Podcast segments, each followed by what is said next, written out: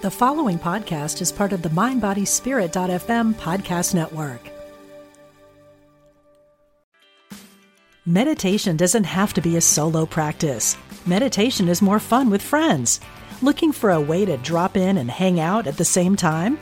Join us online at Omega Institute for a meditation party with self proclaimed meditation nerds Dan Harris, host of the 10% Happier podcast, Sebene Selassie, and Jeff Warren. This three day retreat will stream live from Omega's Hudson Valley campus May 17th to 19th. Don't miss the party. Reserve your spot at eomega.org slash party today.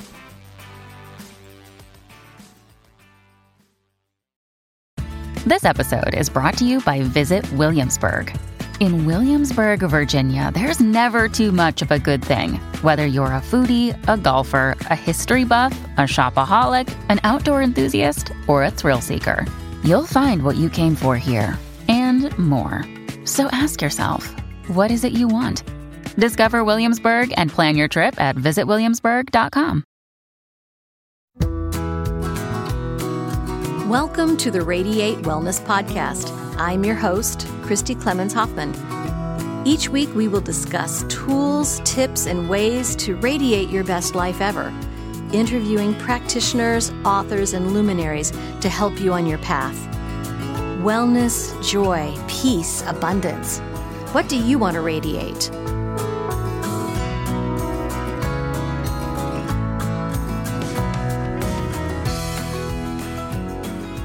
Hi, and welcome to the Radiate Wellness Podcast. Uh, today I'm joined by David Ditchfield to radiate self love. I've been giddy excited about this interview.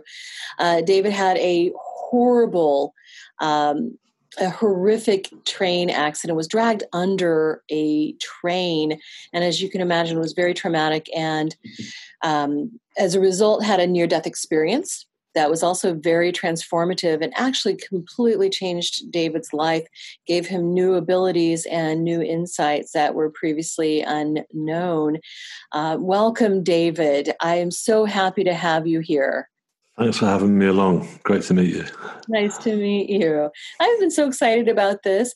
And of course, you've written a book that I do want to talk about um, after right. we talk a bit about your experience. But your book is Shine On, and it's due to come out uh, June 26th. Is that That's correct? right, yeah, yeah. So, yeah, a couple of weeks now. June 26, 2020. And yeah. it will be available uh, wherever fine books are sold, as they say. And I do want to touch on that. But um, so, first of all, I don't even know where to start, really. I guess we could just start with your life before this accident. Yeah, and I've been reading your book. Mm-hmm. Your your prospects were not glowing, I suppose you could say. That's say. right. Yeah. you know, what was your life like before this? Well, I mean, I mean, basically, I'd, I'd left school without any qualifications uh, because I'm dyslexic, actually, and I didn't. I wasn't diagnosed with that when I was at school, so I was treated as lazy and and uncooperative, which was not true at all, actually. But uh, so, but having that label around your shoulders is, is quite a big one, and you carry it through life. So I moved down to London, and and uh, you know I was I was living in London for some time, and obviously, like all capital cities, it's very competitive and an expensive place to live.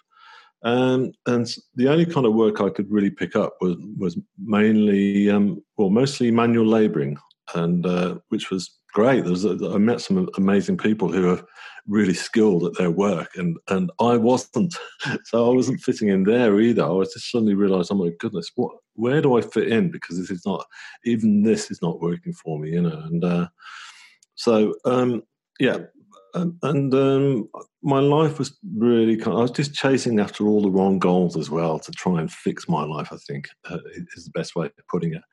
And uh, I, I was drinking quite heavily. Uh, it has to be said. Um, a lot of that was due to the fact that the way of picking up work was basically going to the to the local bar, to the local pub, and you go there each evening and hang out and try and hustle work off the guys who ran the sites, you know, and you'd end up spending all your day's wages. and, and uh, anyhow, that's another story. But um, yeah, so things were just going pretty pretty bad for me, to be honest with you, up until the point of my accident. So yeah. And then before your accident, um, you had an amazing, amazing experience mm. at the Spiritualist Church. Oh, that's right. Yeah, yeah. That that was interesting actually because spirituality uh, hadn't really entered my life at all. You know, I didn't really think about it. As I say, I was just trying to live by the day, as it were, and I wasn't really. Con- I didn't think about death or the afterlife or spirituality. But it was by chance I was on the train going up to visit my sister and her family who live in Cambridge, and um, I was on the way up, and uh, there was a, an elderly couple sat opposite me and uh, the lady there got chatting to me just about, you know, where, where's the next station and, you know, et cetera, et cetera. And then she said, oh, we're, we're off to see a medium tonight. I went, okay. And uh, she was quite insistent on talking about this. She said, she's very good. She said, she's absolutely the best. And I was going, fantastic, you know. And then she handed me this flyer, like a small poster. I said, here, take this. And I said, no, no. She said, no, take it. So I folded it up, put it in my pocket, and uh, forgot all about it. And when I arrived at my sister's house, there was quite a lot of mayhem going on at the time because he got young young boys at the time, and she was looking after them. So I said, "Look, I'm going to go and have a drink, go to the local bar," which I did. And as I sat there, I pulled this flyer out of my pocket and looked at it, and I thought, you know what? I'm going to give this a go. I'm going to go and find out what this is about, you know. And uh, I was curious, you know and uh, so I went, but only curious from the point of view that from the show, I thought it'd be a good show, not kind of wow, this is a spiritual uh, opening for me. Anyhow, it was the, the event took place at a, a, a, local spiritualist church, a beautiful little church, and uh, I walked through the door and it was packed. And uh, I I got myself a seat, sat down on my own, and um, this lady came out called Julia Knight, who was this brilliant. She was a brilliant medium, and uh, she was just like pacing backwards and forwards and picking up these messages. It seemed from somewhere else and talking to these.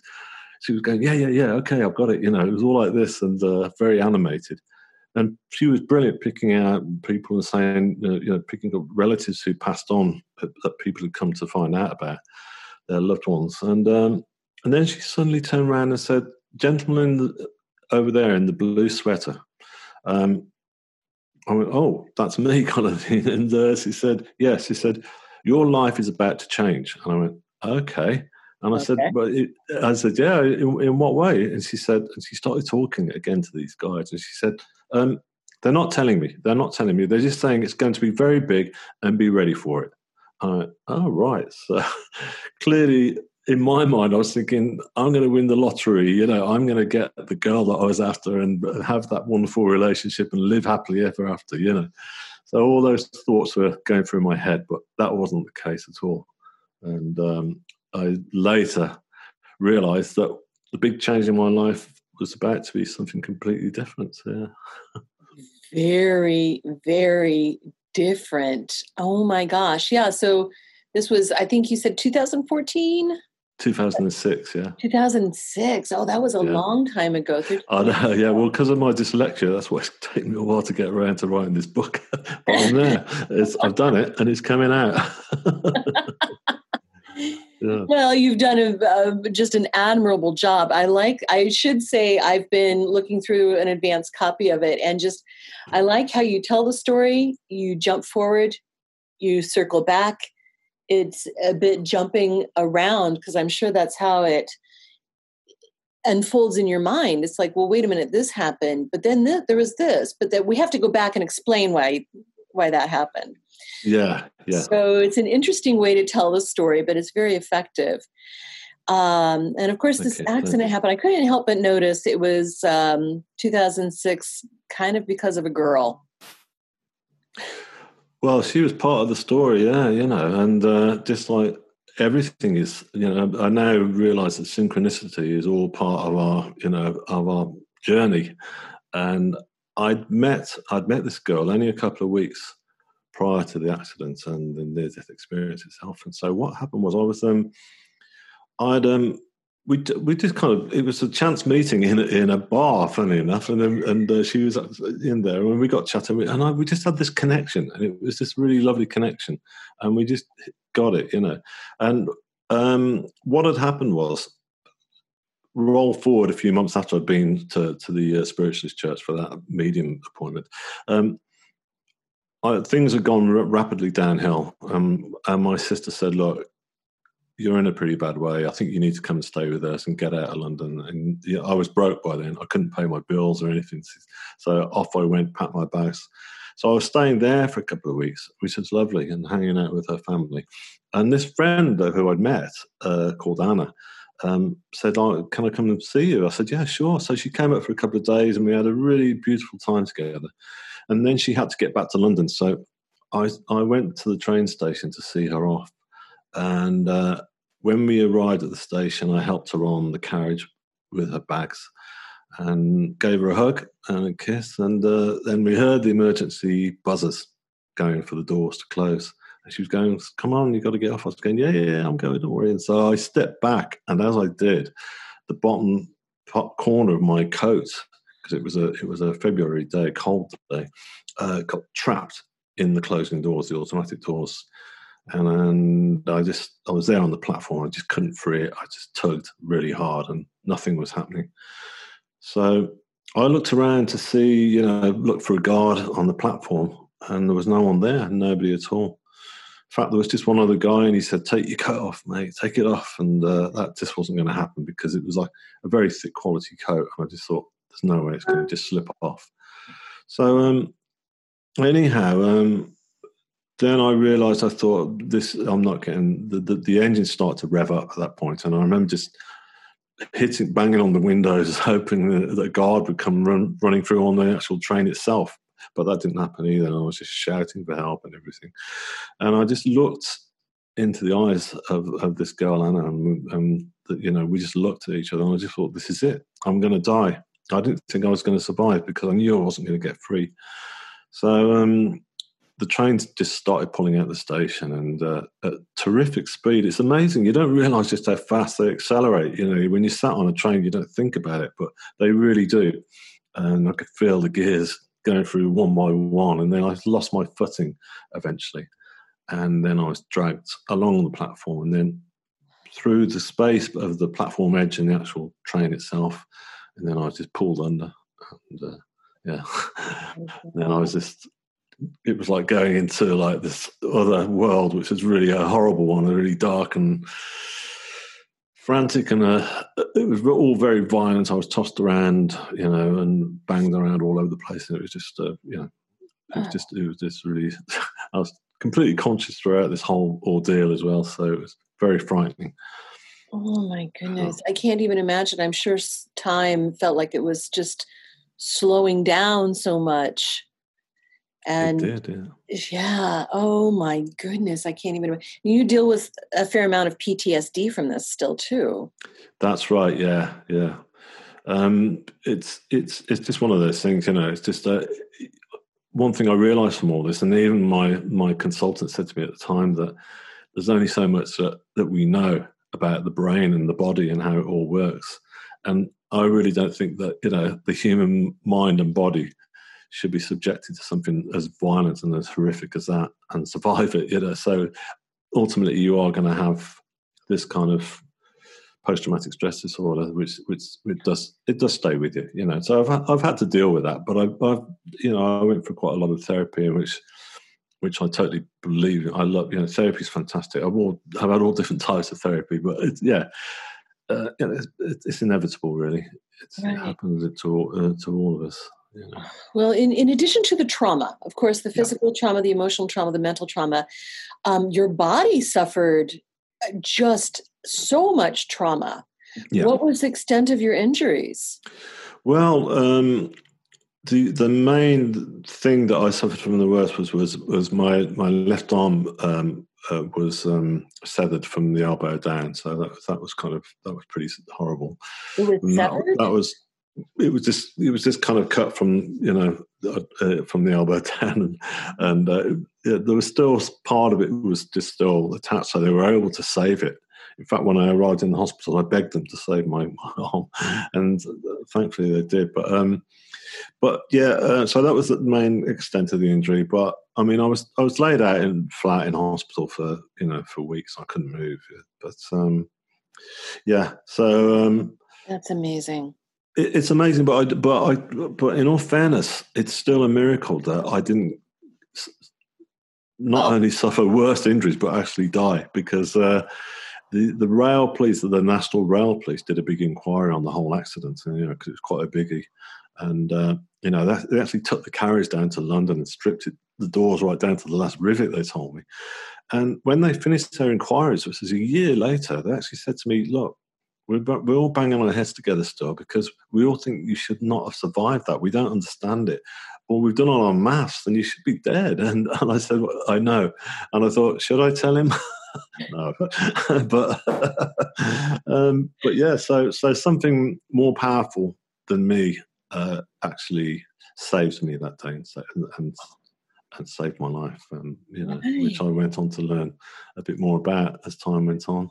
Yeah, so let's talk let's talk about let's dive into this. So you yeah. um you have these horrific injuries. Mm-hmm. You should have died, honestly, yes. right? You yeah. should have been mashed to a pulp. Um, and then, so, but the result of that is uh, in hospital, then you did have a near death experience. That's right. Yeah. Um, they when they got me off the track and threw me, well, they threw me. They got me to the back an ambulance, and then they we went soaring down the highway, and then we arrived. And I remember arriving, just seeing seeing this kind of like semicircle of doctors and medics all waiting for me, and then they just got to work on me, and uh, because of my the, my arm injury, especially, I was losing copious amounts of blood. You know, so there's a lot of blood loss at that point, and um, my family had arrived uh, pretty soon after I had which is amazing how quick they got there. So that was all seemed quite surreal that they were there. I thought, wow, you know, the consultant said, "Look, your family are here," and I went, "Oh, right," you know. So they came in, and um, and also my friend Anna was there as well, which is great because I, I, all I wanted to do was touch base with her because I knew what we'd just been through something together. Basically, you know, she'd been there and she'd watched me go under and everything. I just wanted to check. Oh, how traumatic! She was okay. You know, I was so I was just so concerned for her. Yeah, exactly. It was uh, because well, she assumed that I was I'd actually I was dead as well. You know. Right. Um, anyhow, so I was in the hospital and, and I was just lying there and chatting to my, talking to my family were coming over. My mum was in tears, you know, and uh, and I was actually apologising to her. I was going, "Mom, it's always me causing all the dramas in this family because it always was." And she was going, "Don't stop, you know, you know don't apologise and stuff. Um, you know, it's not your fault, it wasn't my fault, but you know, anyway." so uh, it was that point in the emergency department that I suddenly left my body and um, I left all the agony that I was in and, and all the high know, volume of noise and lighting and stuff. And I went to this beautiful, dark, but it felt like a lovely, warm, dark room at first, you know. And I was just lying there, and I, instead of being on the the hospital trolley, I looked around and I was lying on this huge kind of slate rock. It was like a big medieval altar. And I thought, wow, what is this? You know, where am I? And and it just felt really comfortable to lie on. You wouldn't think so, you know, but I was just lying there and I suddenly realized it at that point as well that I was not w- w- clothed anymore um, because I looked to check out my injuries and stuff and everything was intact. You know, there was no, no cuts, bruises, scars, or, or severed arms or anything. My arm was back in place, and I was lying there. My whole body looked very peaceful, and I thought, and I just laid back, and um, I suddenly looked around me, and there were all these beautiful pulsating colors all around me. They were like orbs that were just slowly pulsating just all around, and uh, that kept kept me very calm, you know, uh, because I just figured at that stage that, that I'd passed on. I thought, this is it. This is the next stage. You know that I died. You did have this this consciousness realization that okay, I'm not in my body anymore. Yeah, well, I felt like I was still in my body, but I just felt like, but I wasn't. I knew that I wasn't in in in the the earth plane, as it were. I wasn't back in the hospital. I was. I knew I was somewhere else completely in another sphere and and I just assumed that this was death, you know, that I'd gone because there was, you know, at that point there was every chance that I was going to die. So so, but I was totally acceptant of it. You know, there was no kind of like sense of of shock or there was a total sense of calm and acceptance about the whole thing, and and it felt right. It felt like uh, for the first time in my life that I, I'd arrived in in a place where I felt like me and felt I could accept myself for once for the first time, and uh, it was it was a wonderful feeling. And uh, then I started to I felt there was a presence uh, uh, with me that was nearby, and I looked at my feet, and then I suddenly saw this um, beautiful, uh, like an androgynous being that was just stood at my feet uh, with this kind of pure white blonde hair and this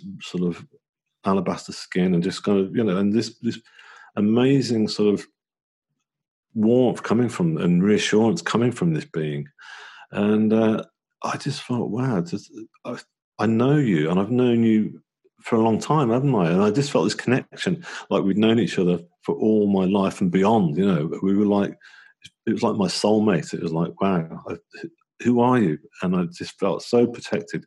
And this being was just kind of looking at me and smiling with this, uh, like a sort of knowing, protecting smile. And I just kind of laid my head back and smiled. And as I laid back, then I looked up and there were like three grids of light suddenly uh, above me and um, kind of closing in slowly.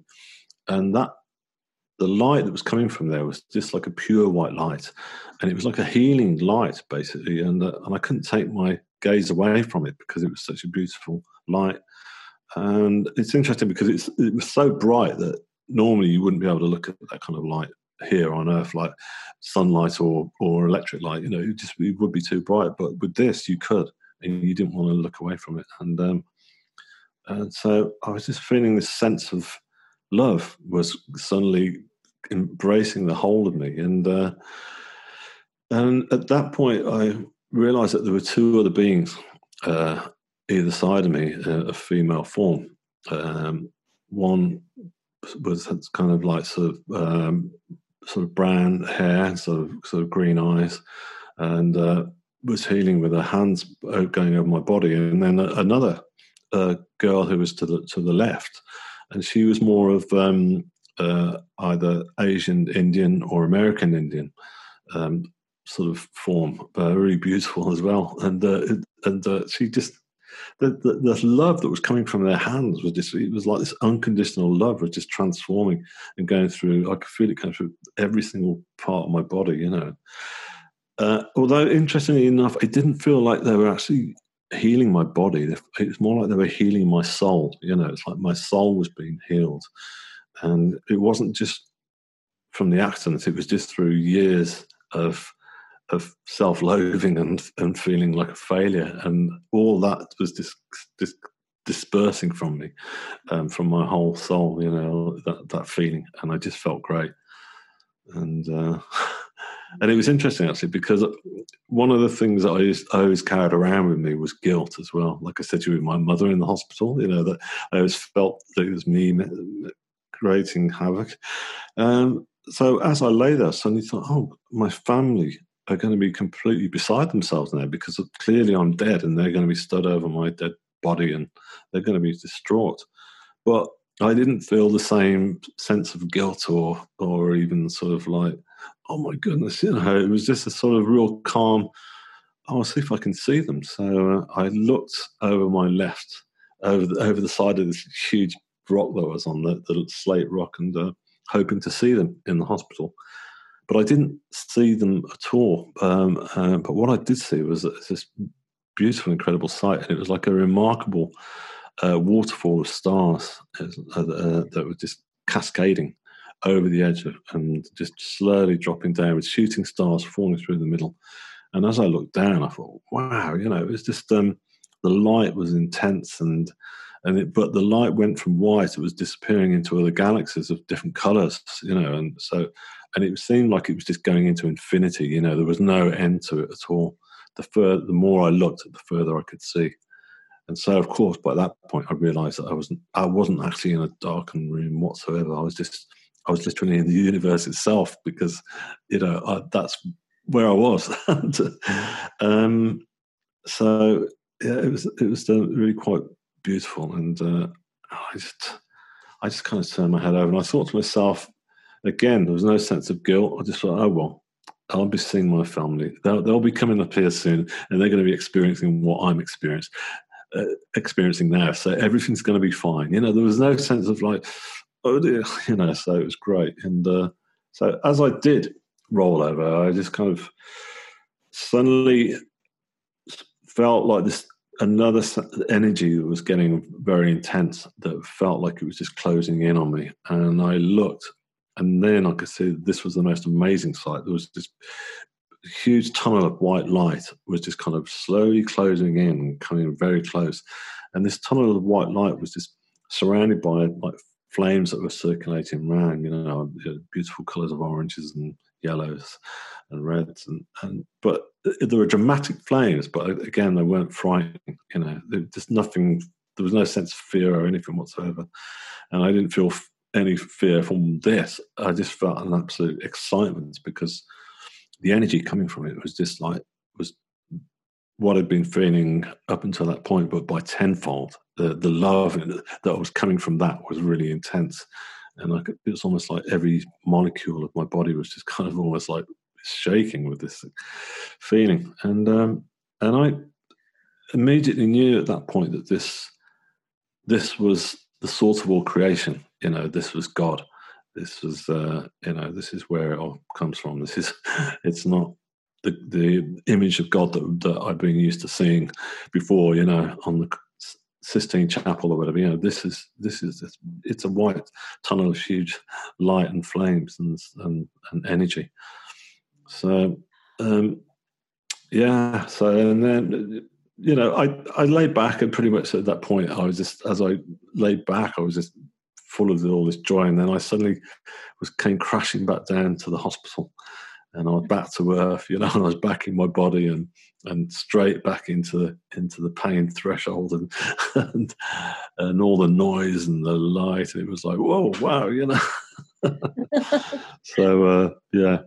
How how long all told do you feel like that experience lasted? It sounds like it hours, but yeah, it's yeah, it's interesting because it's it's uh, a few people have asked me that, and and it and the, the truth is there's there's no sense of time at all. There's no because there's no sense of worry or urgency or anything. You're not thinking about time. Time doesn't exist, and and it, it's so it's it's it felt infinite, really, you know. And it just it just felt like you know everything was just slowly falling into place, and and everything happened just as it was meant to be.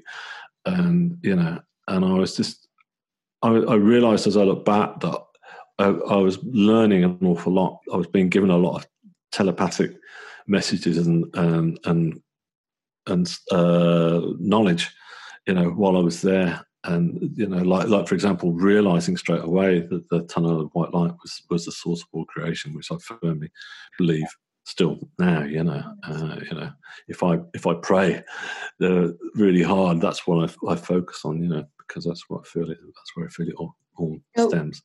Were you raised in a spiritual tradition? Did that?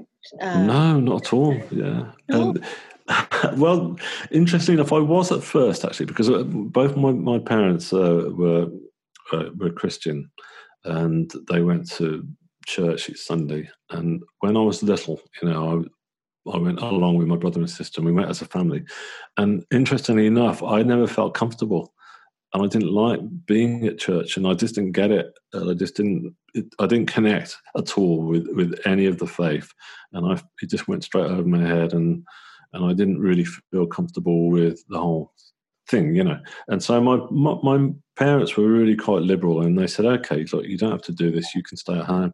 So I used to sit at home, you know, um, home when I was younger. And So so I was not anti-religion, but it, it was kind of like because I'd had a, a, young, a young, experience of it, uh, it, it it it, it made me cut off from it. It didn't, you know. So there was no sense of um, of believing in God or or thinking about God. Even you know, like, like when I was going through my toughest times, my hardest times, I when I hit the real rock bottom, uh, that that was the one point it, when I prayed because I was just desperate, but it was a point of desperation. And I didn't even know who I was praying to or what I was praying to, but I just it was just like, please, whoever's there, whoever, whatever you are, please, I need your help, you know. And it was just kind of like it was a fear. So even at that point, I didn't really think, right, I'm praying to God now, or or to Christ, or Spirit, or anything like that. Yeah, and so so it's all this again was a massive life turnaround for me because you know I was given that knowledge instantly and and that instant hit of of faith you know. And so that so did that change your view about faith? How did it uh, change uh, your view about faith? Yeah it did do. Um it's it changed it's, it's changed it immensely actually yeah. I mean i but I, firstly i believe in the power of prayer now because i i i experienced that. Um and there's a really interesting story and that was um as the train had moved on eventually, and I was left lying in, in, in between the tracks, you know, um, my friend Anna was frantically trying to find someone to stop the train, you know, because that's the first thing you'd want to do. And they and she they found a ticket guard or whatever, you know, and he he, he alerted the he pulled the lever or whatever, you know. And they stopped in the middle of the countryside, and um, her she run through the carriage and saw me go under, so she believed I was dead. And uh, so she turned around and said, um, to this carriage where they were sat on this um, this packed train of commuters. She said, um, "My friend's just gone under the train. Would you mind if we say a prayer for him?" And then she said, a, a, um, a, lady stepped forward and said, Look, I'm a Christian. Would you like me to take the prayers? And she said, Yeah, please. So she told me that she took these prayers and she said that it was incredible. She said everyone put down their laptops and their newspapers, all these people commuting from offices and stuff, and they all prayed for me. And you know what? I felt I felt it when she told me that. I said I felt those prayers. And my mum told me as well that a lot of the local churches around, because it was, all over the local news that I'd gone under this train. That she said, my mum said that a lot of people have been praying for you in the ch- in churches. I said, I know. I've been feeling it. You know, so prayers are really very powerful thing. So you know, so my faith is very very much. I mean, it's not something like you know, I, uh, it's a very personal thing, I guess. You know, I mean, it, it's like I don't go to, I don't really go to church as such, uh, but I do go to my spiritualist church um, for spiritual healing. But that, but in saying that, I, that's my way of touching base uh, as well with with with God and, and all the creators and all the ones who saved me and you know all my guides basically. So yeah.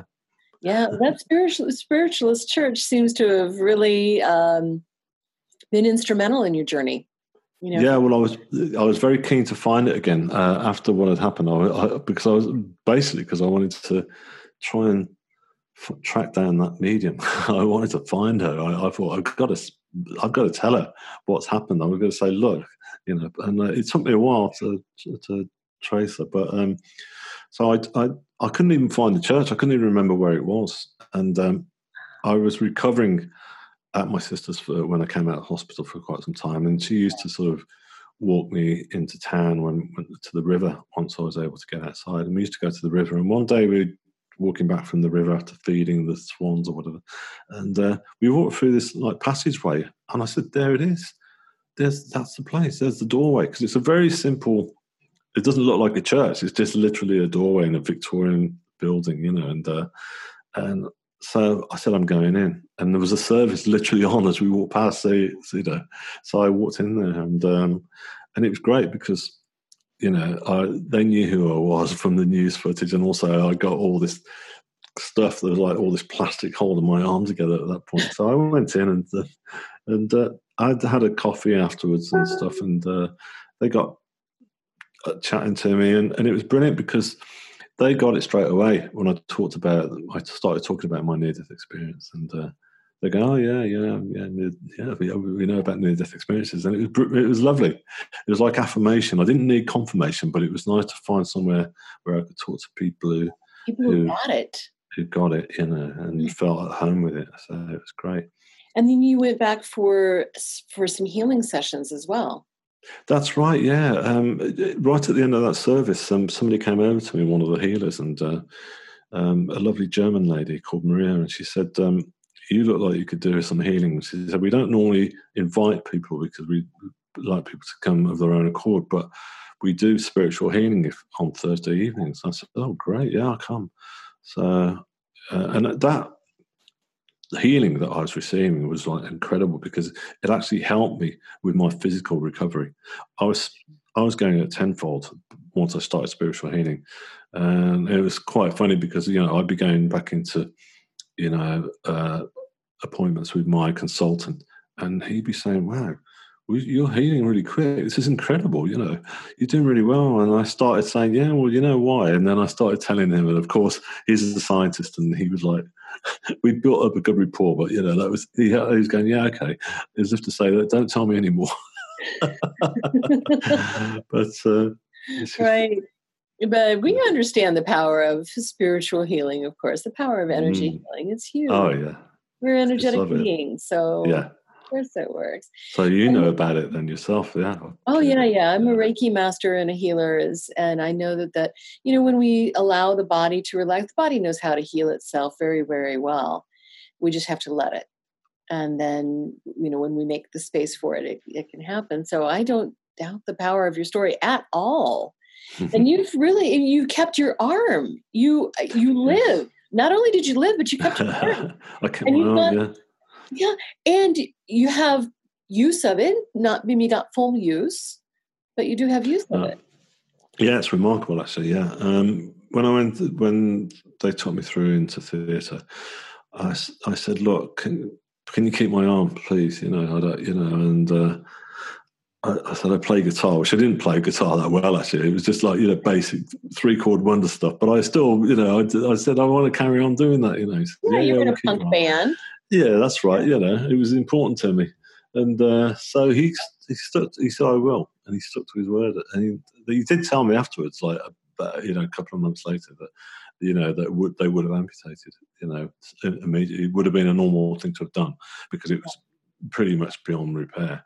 But he's bless him, you know, he just started working at the hospital literally at that point, and I think he took me on as being like his kind of like, wow, this is his his case study. You know, it was like one of his first big jobs was was this guy got under training. So, and so he, they it took three major operations to save it, you know, and they, they, had to kind of like, you know, because there were still some of the tendons were still there that they could save that were still attached. So, so yeah, and and uh, and I couldn't, you know, I couldn't even when once they put it all back together. I mean, I couldn't use my my hand, you know, my fingers at all. You know, they just they were just gripped into a into a, a fist, you know, because all the tendons are tightened up.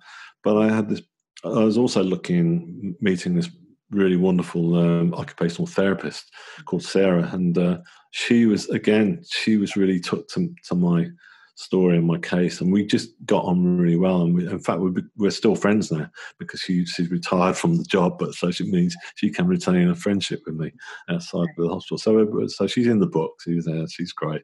So, but she was like very much a part of getting me to really stick at it. You know, really working at it to try and get my fingers open, manipulate and get them to work again and, and stuff. So yeah, so it.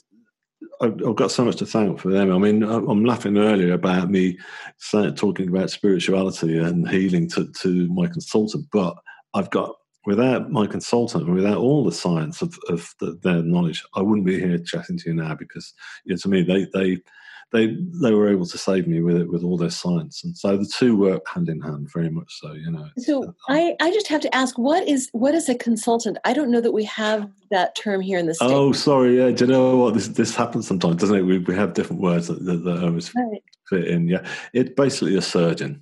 It's it's like oh. the kind of it's like the but it's I don't know whether it's the same in the states, but here you know the surgeon is basically they're in charge of you and your whole case. You know, kind of like he was like, like he was in charge of.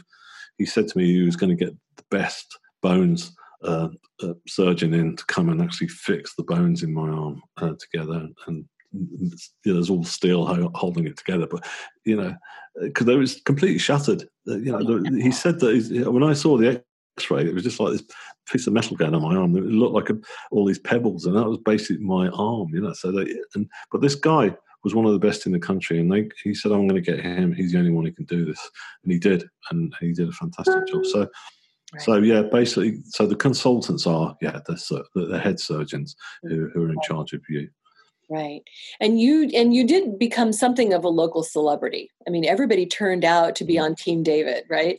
And um, they there was even reform among the the train company, the transit mm. authority, right? Yeah, yeah, the, major changes.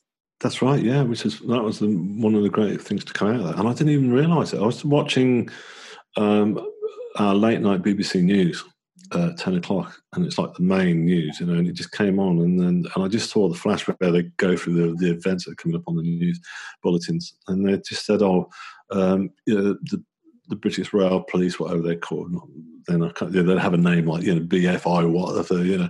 And they said they've, they've come up with um, six major changes um, on the on the rail network. And i thought oh well let's have a look at this you know. And i watched it and then they they interviewed this guy, you know, who was the head of the rail police, and he said, "Yeah, this is following uh, an accident a year ago that we we did a, you know, we had to investigate where a man went under a train, and so they changed six major points, you know, and you know, one of them was, you know, stopping the the, the, nobody would be able to, if they got their coat caught in the doors, that would never happen now, that they would get trapped. They would be able to release it, the doors would open automatically. And also just things like, you know, there's so many alarm buttons and levers and everything above the doors inside that my friend Anna said that she couldn't reach half of them because you know she she's not that tall. But also not only that, she said that um, you stand there when you're in shock, when you you know when you're panicking, and all you see is all these signs saying. Do not press this. If you pull that, you get a hundred pound fine. And you, you think, well, which one can I push? Which one is it? Which is so now they've just got this one big red button. It's kind of like press. You know what I mean? It's a simple equation. So there's lots of different things. So I kind of smile to myself now whenever I, you know, do get on a train. Uh, you know, it's. Um, so you do get on trains now? Yeah, I do. I had a lot of therapy to get there, but I was determined because uh, I was told at first I wouldn't be able to drive again. Um, and so I figured, oh well, I'm just going to be. But I didn't realise that that was just a temporary thing, really. And then I am, um, but anyway, at that point, I was just feeling like I, I can't just just not be able to get anywhere. So I, I had a lot of therapy to help me get back to the station. I couldn't even get into get, get to the station. I, going into the car park itself outside was was a massive thing for me. And then eventually, we did it stage by stage. Got me on the platform. Then eventually, I got on the train, and then now I can do it. Yeah. Wonderful. And so I have to ask because I'm also a spiritual medium and talk to angels, all that type of stuff. Did you like like ask the those guides who met you in the near death experience for help with this? Did they continue helping you with some of this PTSD and some of the healing that you're aware of? Yeah, totally. Yeah, I mean, I'm fully aware of of them being with me at all times. Yeah, and I connect with them um, a lot. In fact, you know, and I, it's it's something. Go on, were you going to say something? Yeah. Yeah. yeah. How do you connect with them?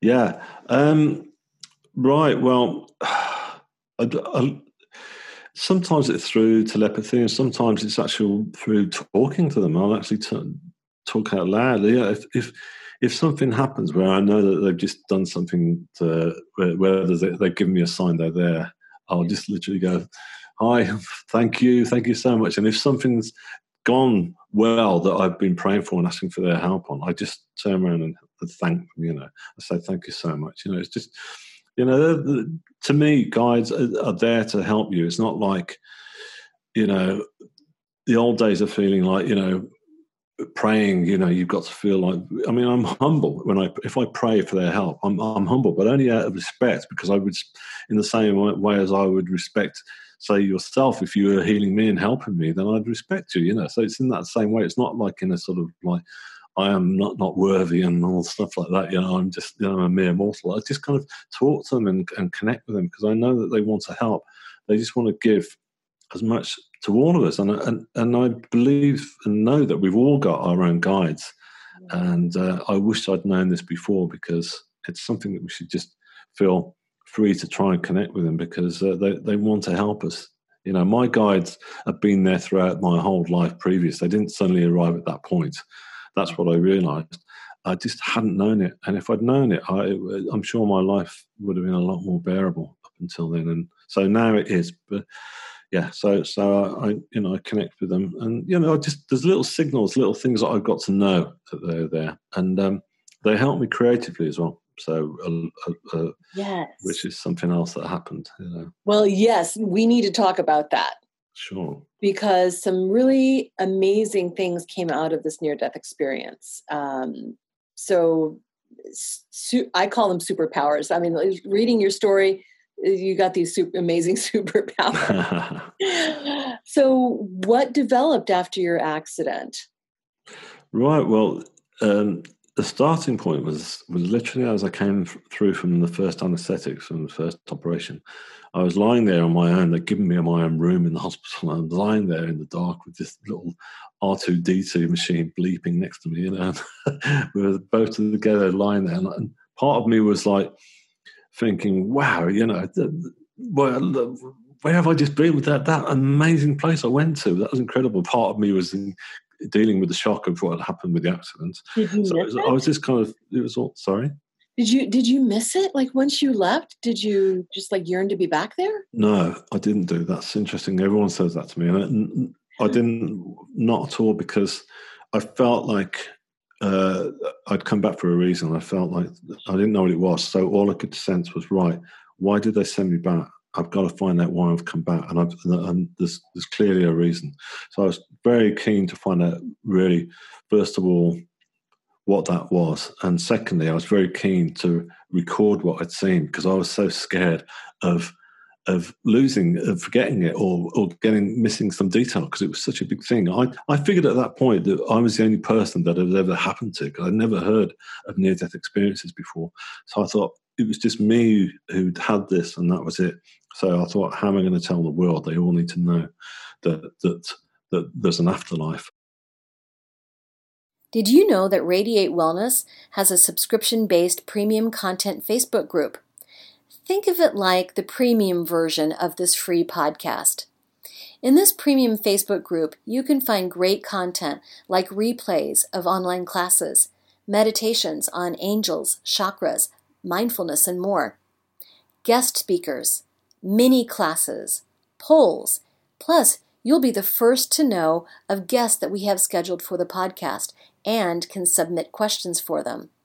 You get all of this great content for one low monthly price, and the first month is half off. You can subscribe by going to radiatewellnesscommunity.com slash shop. Click the subscriptions button and you're in. Also, while I have your attention, wherever you're listening to this free podcast, if you could just do us a couple of favors, please. One is go to hit the subscribe or follow button. Then you'll be notified of all of the episodes we have coming out each week. Also, please rate and review. It sounds really simple, but it helps us to grow our audience when people are looking for great podcasts. And when we grow our audience, we can do bigger and better things and bring you even more great guests. So please do those couple of things, and that will help us grow this audience and this podcast. Thank you so much for listening. Um, you felt when you came back, you felt like you wanted to paint this experience. That's right. Yeah. Um, Had you painted before? No, not at all. I mean, I, I, was I was always you know interested in drawing and stuff when I was younger, but I, because of my lack of um, as I said when I was at school, feeling like like a bad bad boy and, yeah. and not getting any qualifications. I couldn't go onto art school or anything like that because you need to have qualifications. And so I, I'd never really followed it up. But it didn't matter because at this stage I thought, right, I've got to I've got to do come what may. I'm just it was like I just again it was like this telepathy telling me I'm going to paint what I'd seen. And that's the best way to describe it to everyone is by doing a huge canvas Wow. And in your book, you talk about that scene from Close Encounters of the Third Kind with Richard Dreyfuss, where he builds the Devil's Tower, yes. doesn't know why, and all these, he's making, he's just obsessed with it. Exactly. It's, very, it's very much like that. Yeah, thank you. Yeah, well, that's it. I mean, again, because I'm dyslexic, I, have never read any books, so it's all my references have always been about movies because I used to go and see so many movies, and and that was one of them was that, and I just and I just thought it when I thought about that film, I just thought so much like that. You know, there's this thing where you just kind of feel like, as I say, I knew nothing about near death experiences, and I thought it was me it happened to. So I, but I just thought I've got to try and do something. I was I was being led. I was being sort of encouraged, as it were, to to pull this painting together, and uh, and so I started working on it, and. Uh, I was, I was apprehensive at first. I had this canvas leaning in against the wall, and I thought I, I got it. And I thought, when do I start? And uh, and then once I did, it all started coming together. You know, it just I was being helped. I was channeling ideas through, which I still do now, and and I just knew that I, that wasn't me that was putting all that paint and all those ideas onto that canvas. It was coming from somewhere else, and I was just so excited by this, and it just felt fantastic, and and it was just a you know a beautiful experience. And uh, and, and you even manifested a, a, studio to do this in. Well, but basically, what happened was that, um, because I didn't know anybody at that point, you know, uh, some friends of my sisters came around one day, and she and they they they own and run like a sort of um, a, a, yoga and Pilates center. And they came in and, Jane said to me, "Oh, when have you started that painting yet?" And I was going, "No, I can't. You know, I can't it's, it's, there's not enough light in here, or there's not enough space." And she said, "Well, we've got a room up in our attic, and we're not using it this week because we're we're closed. Why don't you come and do it there?" And I was going, "Okay." So I took it in there, and I just started. Of course, I didn't finish by the end of that week, but she turned around and said, Look, you can carry on, don't worry. I said, But I thought you needed the room back. She said, We'll work around you. So I ended up staying there for two years, free of charge, no rent, you know, and I just painted prolifically. And and uh, so, yeah, so, so, it's a very special place and very special friends to me, obviously, now, those two. And uh, so, yeah.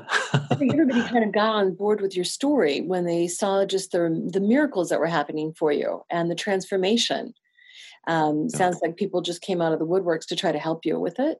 Yeah, uh, exactly. Yeah, yeah. Wonderful. And so, putting your experience on canvas, did it feel like the same? I know these things were flowing through you, but did you look at this canvas and say, "Yeah, that's exactly what it looked like," or did it was it a little different somehow? Yeah, it, it, it was. It, it came together really well. You know, there was no sort of like uh, there was, hardly any days when I go, oh no, this isn't working, and you know, this is all looking wrong, and let's start again. It just developed each day, and and I'd get to the stage where I'd literally start at the end of each day. I'd sit in in a chair and, and, and I'd look up and I'd go, wow, look at that, and and that and that's when I knew to thank my guides. I used to look up and say, "Thank you, thank you so much. This is this is amazing." You know, so I knew they were helping me, and uh, so it was all channeling through. And um, yeah, and people used to come up as well. This is really lovely. Uh, who were coming into the centre for yoga and Pilates groups, and and I became known as the artist in the attic, you know. And so, and people would come up and say, "Oh, what, how's that? What's going on with these paintings?" So they want to know what it was, and so there was quite a lot of people were fascinated by the whole spiritual aspect of it, and and and so uh, which was great because I, I got to know a cellist, uh, uh, and she was she was playing cello for the local orchestra. And uh, she said to me, "Oh, do you mind if we use one of your paintings for our next poster?" And I said, "Yeah, that'd be great." So so she she used like a section of it for the poster and stuff, and uh, so we became really good friends. And um, I started. To, I was still going for spiritual healing, and uh, some of the healers are mediums, and they give me messages sometimes at the end, just just short ones, you know, that, that were, they were picking up as they were healing me, and uh, but they were like something. After, at one point, there's, there seemed to be uh, this common thing that thread that was coming through from various mediums, and they're saying they're telling me that you're going to write some music. Why am I seeing a violin placed across your chest? I was going, I don't know. And then one of them said, Well, you're going to write a piece of music about your experience. That's what they're telling me. I went, Right. So I went back home and uh, I couldn't play guitar anymore um, because, unfortunately, even though they saved my arm, it was not saved well enough to be able to do that. But that was fine because I got this old um, cheap little synthesizer. Um, it was uh, I pulled out the cupboard, as it were, and I had that on the table. And I thought I was going to be writing a three minute song because that's all I'd ever known, you know, playing punk pop or whatever you want to call it, you know.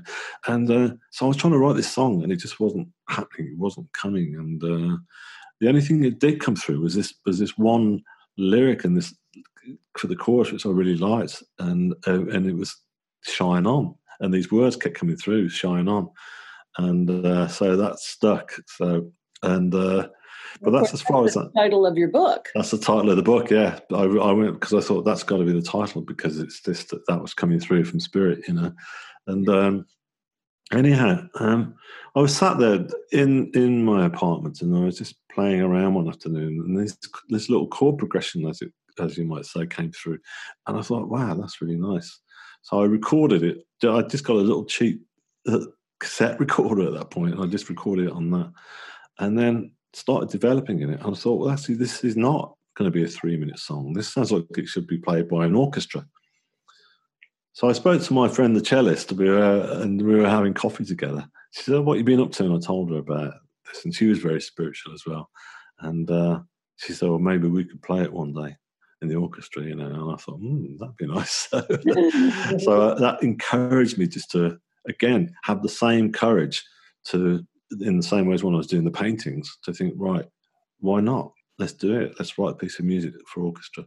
So I did. So I developed it up, and uh, my brother gave me this this package where, which I could attach to my my computer, and he said, like, if you you plug this in, you can have it. And he said, then when you play the the your music, instead of recording onto a cassette, it'll record it digitally, and then it can, if you want, it can transform it as notation.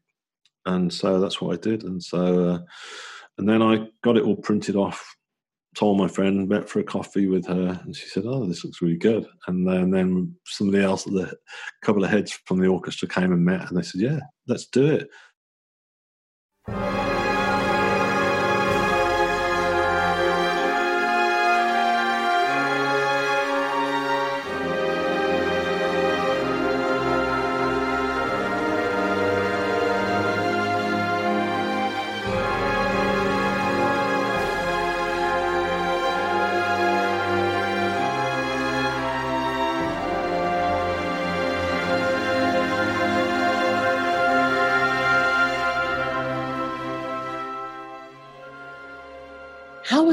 Listen to? That must have been amazing. It was, yeah. It was. It was one of the most beautiful, powerful uh, experiences uh, for me that still stays with me now. And the very first rehearsal that I walked into, again, just like the painting. At first, you know, the, I'm only human. I was totally there was apprehension of is this going to work? You know, and uh, I walked in and I remember the conductor was there and all this orchestra were rehearsing something else and I just thought, crikey, it's, it's quite daunting, you know. And um, he said, oh, the, con- the the composer's here. And I was going, composer? Yeah, Where?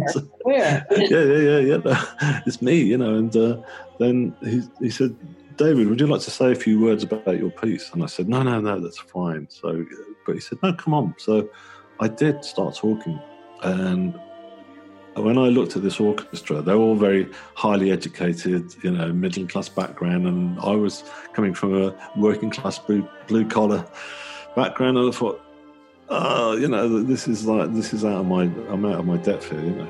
And I just started talking about the piece, and because it was about my near death experience, uh, which it was, sorry, I must I, should, I probably didn't explain that, but the piece was again, it was about my near death experience, called the Divine Light, and. Um, uh, so I started talking about it, and they just were very captive, and everyone was very interested to hear all about it, asking me questions and firing all sorts of stuff at me. And funnily enough, I knew, I knew that they were helping me. I knew I was being guided. That they were, my guides were just saying, "Come on, just take your time and just, you know, be you and be go for it." And so I did, and uh, and then I stepped back, and then the first opening bars came in of, of the first movement, and it moved me in the same way as as looking at my paintings. It was like it wasn't me; it was like listening to something else that somebody else had written, and it was this beautiful moment because I thought, "Wow, those that, that's those few chords that I was just playing on that little synthesizer that afternoon is now this now it's this beautiful three dimensional sound, you know. Amazing. And so when this music came to you, did it I mean, it came to you after the session. Now, I don't know if you know Dr. Eben Alexander, who wrote Proof of Heaven. Mm-hmm. Um, he had experienced music in his near death experience, and then he's devoted himself to try to re- find a way to recreate that music. Did you hear music in your near death experience? No, I did not actually when I was in the near death experience itself. Um, yeah. But again, what I, one of, um, I, what I've realised throughout the my time since is that a lot of when you asked me earlier how I felt, did I miss being back in that place?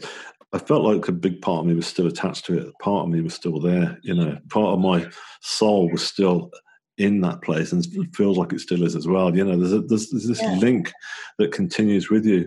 So there's. I realised that there's there was the knowledge and the intensity of the knowledge that I was learning when I was there at that point wasn't all coming through to me at that actual time. It was afterwards when I was here that, I, that the knowledge was starting to come through. So I realised that the music that I was that I was um, uh, channeling and the artwork that I was channeling was was coming through now it wasn't it wasn't what I'd heard or seen in the other side. You know, it was just kind of like it was it was just coming through now. It was like it was like being given. It's like I'm being given like a crash course in in the, by the best possible teachers there are. You know, it's it's um especially with the music. I mean, you know, I, I didn't realize. Again, I went in with it with full courage, thinking, right, I can pull this off. And I remember I spoke to because I, I I wanted to have somebody sing the final movement sure. because I want I wanted to have some lyrics. Again, it was it was coming through from spirit telling me oh, I'm going to have someone sing the last part, and um, uh, so I went to this guy who I, I, knew was one of the best sort of tenor singers in, in Cambridge, and and he, he knew my parents. So I went to see him to see if he could recommend somebody to sing it. So I took the score along, and he said, these chords you've got here, they're really unusual. He said, you would never see, uh, I forget what it was, something like a, a C major with a, with a D flat or whatever, you know, t- together. No one would do that normally, but it works.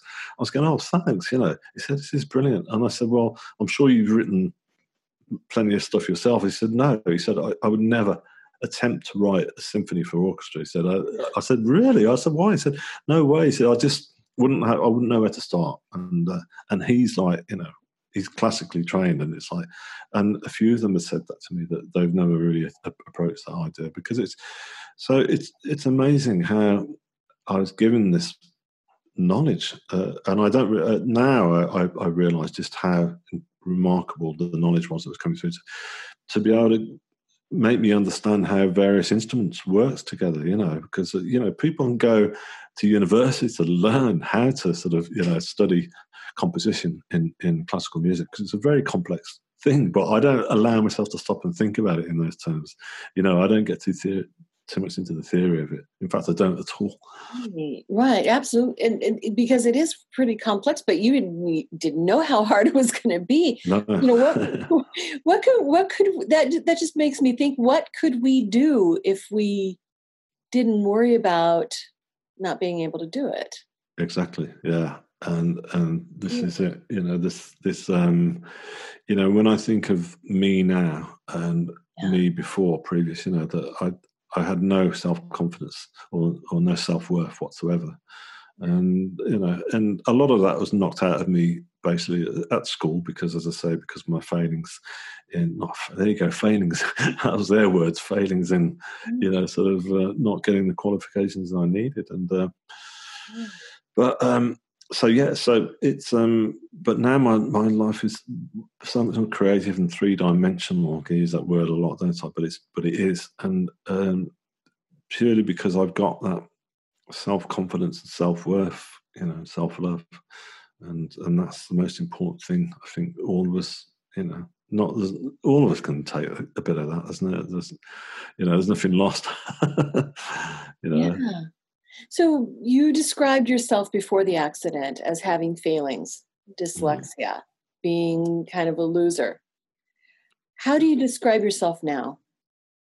Ah, um, Well, uh, fulfilled basically. I just I'm I'm just fulfilled in in what I'm doing, and I'd, I'd also say that I'm still very much um, stuck to a kind of mission and plan, if you like, right from that first moment when I came back of thinking, what, why have they sent me back? What is my goal? What I still feel I've got this kind of sense of purpose to try and get across to as many people as I can uh, what I experienced and and and get it across to people that there's, that, that there's nothing to fear, that, that death is not the end, you know, that, that uh, you know, life just carries on. The soul doesn't just switch off like a light switch, you know, it continues on to the, to the next phase, and the next phase is very beautiful.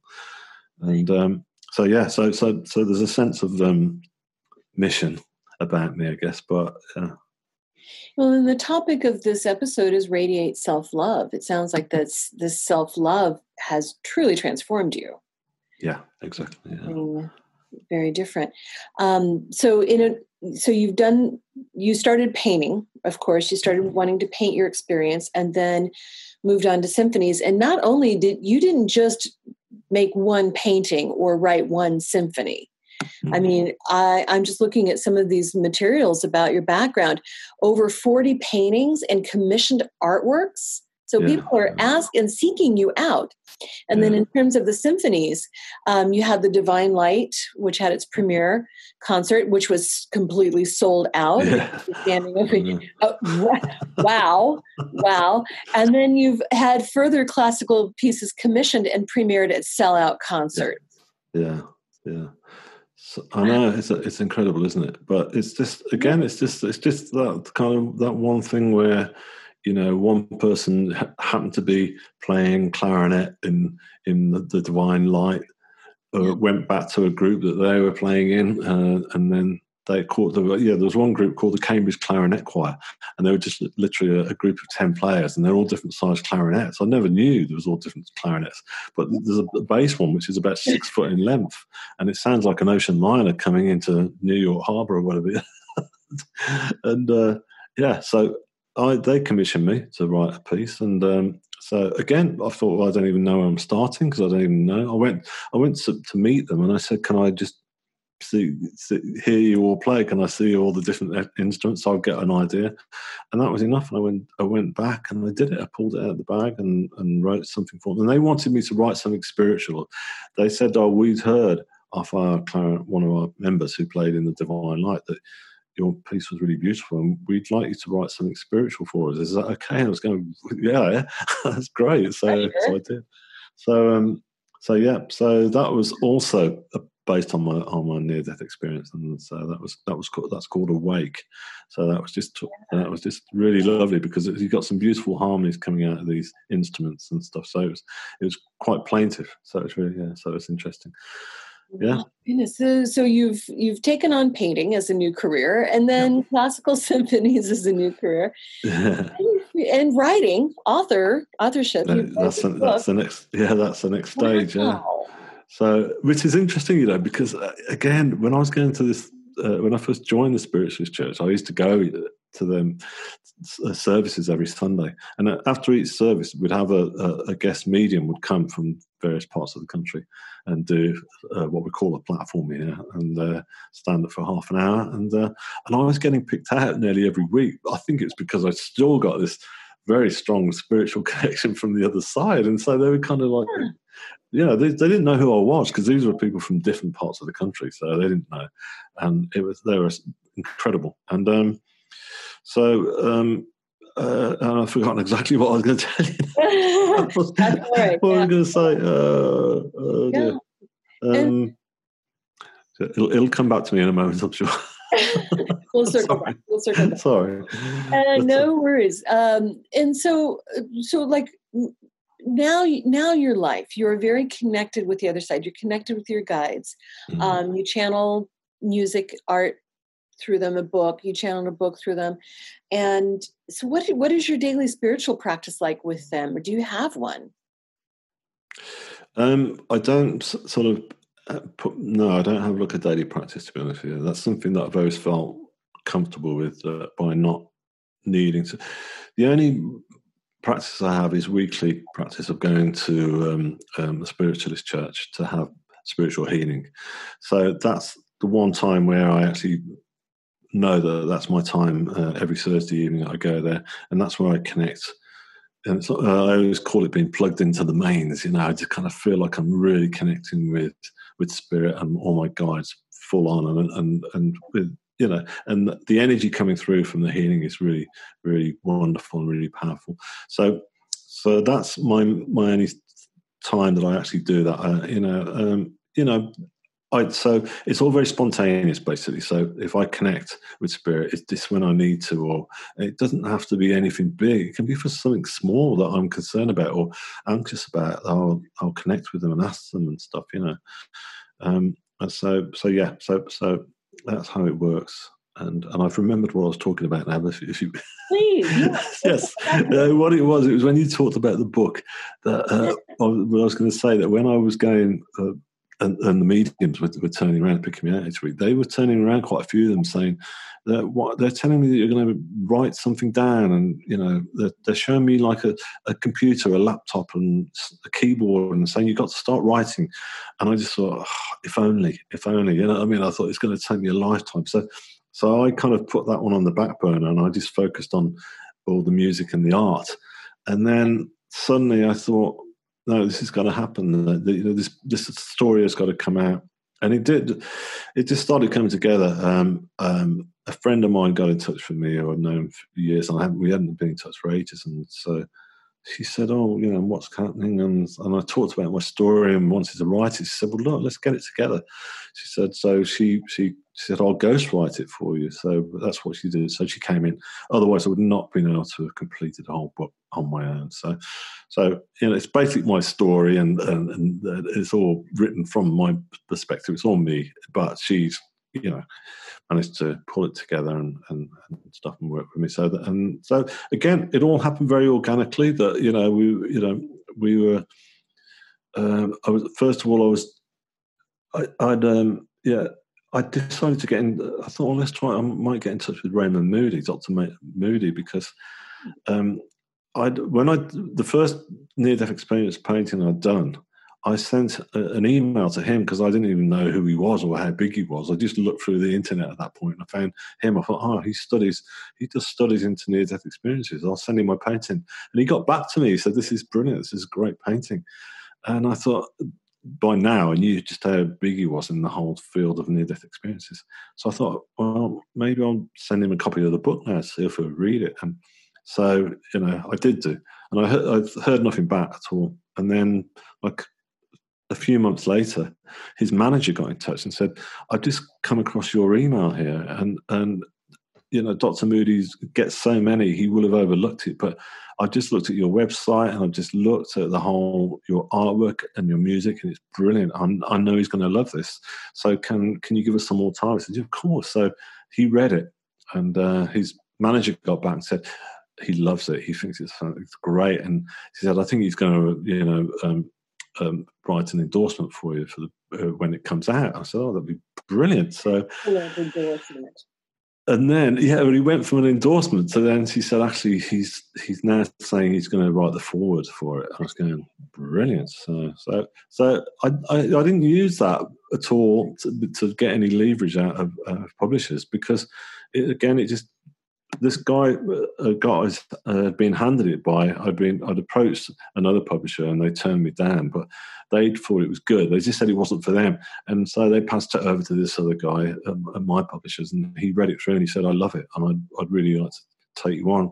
Can I take it to to the meeting with, with the rest of our team?" I said, "Yeah, sure," you know, and so they they said they said yeah straight away, and so so that came in again very organically. It wasn't something that I was like pursuing and chasing after, and and, and so so yeah, so all these things you talked earlier about, you know, I was being sort of supported by the community and stuff, but I really believe that it's kind of it's it's like a, a bigger picture than that. That it's that I'm being supported by by my guides, you know, that they're helping to make these people step into my into my into my um, pathway and stuff, and and be there and be part of it, a part of the journey, and and stuff. And I just didn't realise just how much you know, Raymond Moody, he's such a lovely person, and I, I, just appreciate him for what he's worth as a, as a soul, for what he's done and, and stuff. But obviously, other people have turned around. I've done interviews, especially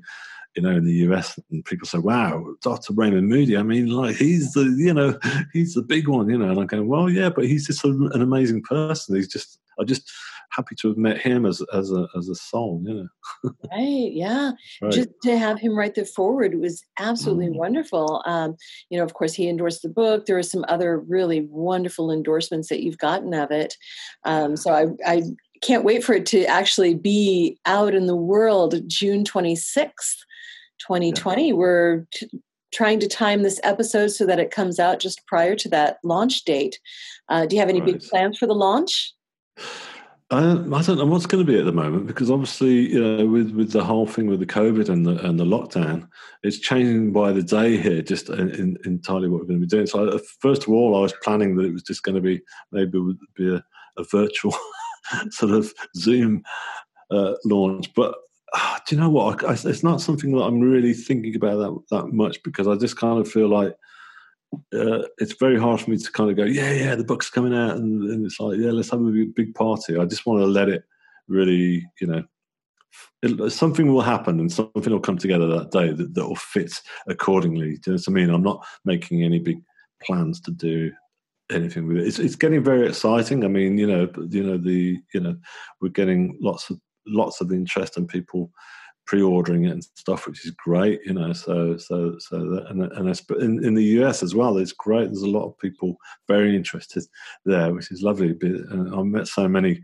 amazing souls just by doing interviews, you know, and, and, and, I'm really saying that from my heart. You know, there's been some fantastic people that I've come across. Has been a wonderful part of this journey, you know, because now I felt like my music and my art was speaking basically for me before. I was doing interviews, but not not in, to quite this extent. Whereas now I'm talking like to, to, the likes of yourself more openly about the whole thing, and it's and and that's great because it's you know the power of, of word is is is now a, a new aspect to sort of bringing the, the story out there to everybody. So mm. yeah. yeah. Um, I did have a question about how your story may have changed your your circle. I know you had a couple of good mates that um, you know that were also manual laborers, and yeah. you had your circle of friends and your family and everything. Did they accept the new David after your experience? Um, my, well, that's two mates of mine. I think they, they found it a bit, you know, they did, but they, but they, you know, the gears were grinding a bit for them because they always knew me as I was before, you know, and just kind of like, it's kind of, it was a bit more like, come on, let's go and have a drink kind of thing. And they could see that I wasn't, I was no longer that person. And, but yeah, they were, they were good souls. So they, and they were just, you know, they really loved it. But my family, yeah, um, it's interesting because, um, they were very accepting of it. And, and I, I was scared of telling my, my parents actually about my near death experience at first because because of their their as I said earlier in the, uh, the conversation because they'd gone to a Christian church. I just thought they're probably not going to get this and they're not going to believe it because I'd, I'd actually met the, the priest in the hospital and spoke. He was one of the first people that I spoke to, and, and I could tell that he wasn't getting it. He was just thinking, "No, this doesn't come into my teachings." He more or less said that to me, you know. This, this, you know. So, but and I thought my parents are going to feel the same. But so it took me a week to tell them, and uh, but when I did, um, my mum they just sat, my mum and dad, and listened through the whole story. And then my mother turned around and she said, Yeah, we, we know. And I said, You know? I said, How do you know? And so I said, What do you mean? And she said, Well, it's just that your dad and I have been saying whenever we come in, you're you're you're on in this bed that you can hardly move. You've got tubes coming out of you. You've got nurses around you, but you're just glowing. You've got this kind of energy that's giving out to people around you, and and you just like it's like everyone who's around you. It's like you're helping them. Uh, and uh, and I said, "Wow, that's incredible!" Yeah. And it was interesting because other people used to come and say, "Yeah, you're really animated," and things like that about me. And so, so yeah, so from that moment onwards, you know, it was like right up until like my mum and dad are in the book, you know, because we did some decided to do some witness statements where I asked people, I interviewed them, and asked them what they thought about, you know, me and how how it changed my life and stuff like that. So my mother, uh, sadly, she passed away last year. So it's really lovely to be able to look back on her words and what she said, and it was uh, yeah, it's really really beautiful. But but yeah, so they so they they've been very excited about it all, and they really they really get it. And, and it's quite interesting because they they also said to me, I think my dad turned around and said, he said we never really talk about the afterlife in church, you know. Because I asked him about, it. I said, "Do you talk about things like this in in the Christian church?" I said, "No, only only Jesus, you know, about Easter, you know, about you know the, the you know the Reformation stuff or whatever." And but uh, no, and so so it was it was interesting. So for them, it was it's lovely, and, and it was lovely to be able to give that that's um, right. That's, and your story is not counter to Christianity. It doesn't negate anything. Um, it doesn't, you know, it's not. Yeah, it's, it's just not counter to Christianity. I mean, you definitely saw God. You were surrounded by beings. We could call them angels. We can call them guides. But there's nothing that is you know, negating anything about Christianity. Oh no, no, not at all. I mean, uh, I mean, don't get me wrong. I mean, I don't. You know, I've I've walked into my parents' church a couple of times when I've taken them in and out, and and everybody in there, they're just really they are lovely souls, and they what they're they're all aiming towards the same thing as me, you know, and uh, which is which is God and, and Christ and and and stuff. But you know, but it's just a, it's just a different way. It's just like all religions, you know, they're, they've all just got different methods of of of prayer and and and that's their faith and so I respect it but it's just a different thing it's just uh, the the one thing about my faith is uh, is that I don't feel like there's any rules basically you know I mean there's no sense of you know there's no sense of feeling like as I said earlier that you're not worthy and that you're that you're praying from a lower level and you know, we're all loved. We're all very loved souls, and I think that that needs to come across more. And that's what my own faith is. That's what I find when I go to healing. When I come out, I just feel like I've walked out of there feeling like I've been given lots of love and mm. unconditional love, just like I was when I was being healed, when I was in in the other plane. You know, so mm-hmm. yeah, yeah, yeah.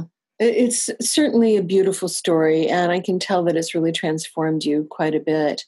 I'm just so grateful that you were able to take this experience and bring such beautiful things into the world and this message of self-love this message of of peace this message of, of hope this message that we are all loved it's thank you thank you. Oh, you're welcome. Uh, thank you for having me along. It's been a oh, pleasure. absolutely, absolutely.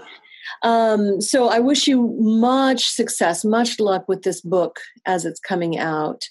And um, I'll definitely be looking looking for it to, to appear um, online. Yeah, yeah, sure. Please do. Yeah, am I allowed to mention the website so people please, yeah, have a look? Yeah, fantastic. I, I, I, never want a hard sell, but I am doing.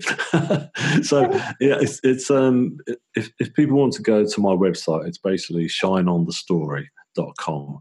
So if you go there and you'll find everything on there. You'll be able to stream the Divine Light for free. You can listen to the music, and and then you can look at the paintings, and you can go to links for my you know other things like the book. You know, the, the, there'll be a thing you can click on there, link wherever you are in the world, and you'll be able to um, order it, pre-order it there. You know, through whichever like Amazon and stuff like that, all those different things. So you can pre-order it there. And uh, shine on. Yeah, so please come and have a look on there shine on shine on shineonthestory.com. Yeah. Yeah. Yeah. So, That's yeah. fantastic. Yeah. Well, thank you, David. Thank you for for meeting with me today. It's been so such a pleasure. I, I just uh, adore your story. So thank oh, thank you. So much. Thanks a lot. Mm-hmm.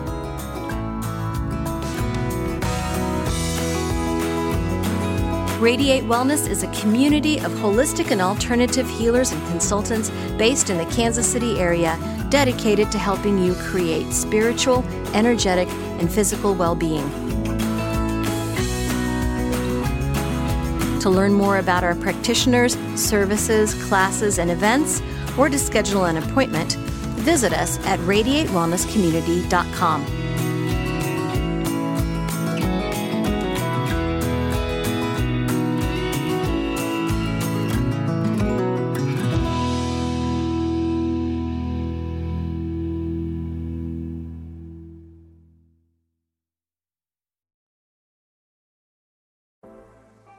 Life is hard, and sometimes you need a little help and guidance. I'm Laura West, host of a Guided Life podcast, and I believe that help is all around us. We just have to ask for it. The universe has a way of guiding us forward with the help of our past loved ones, angels, spirit guides, and ascended masters. On the podcast, I love to explore these ideas with incredible guests and let people know that they are never alone. Make sure you subscribe and follow so you can join me on this journey. Part of the MindBodySpirit.fm network and wherever you get your podcasts.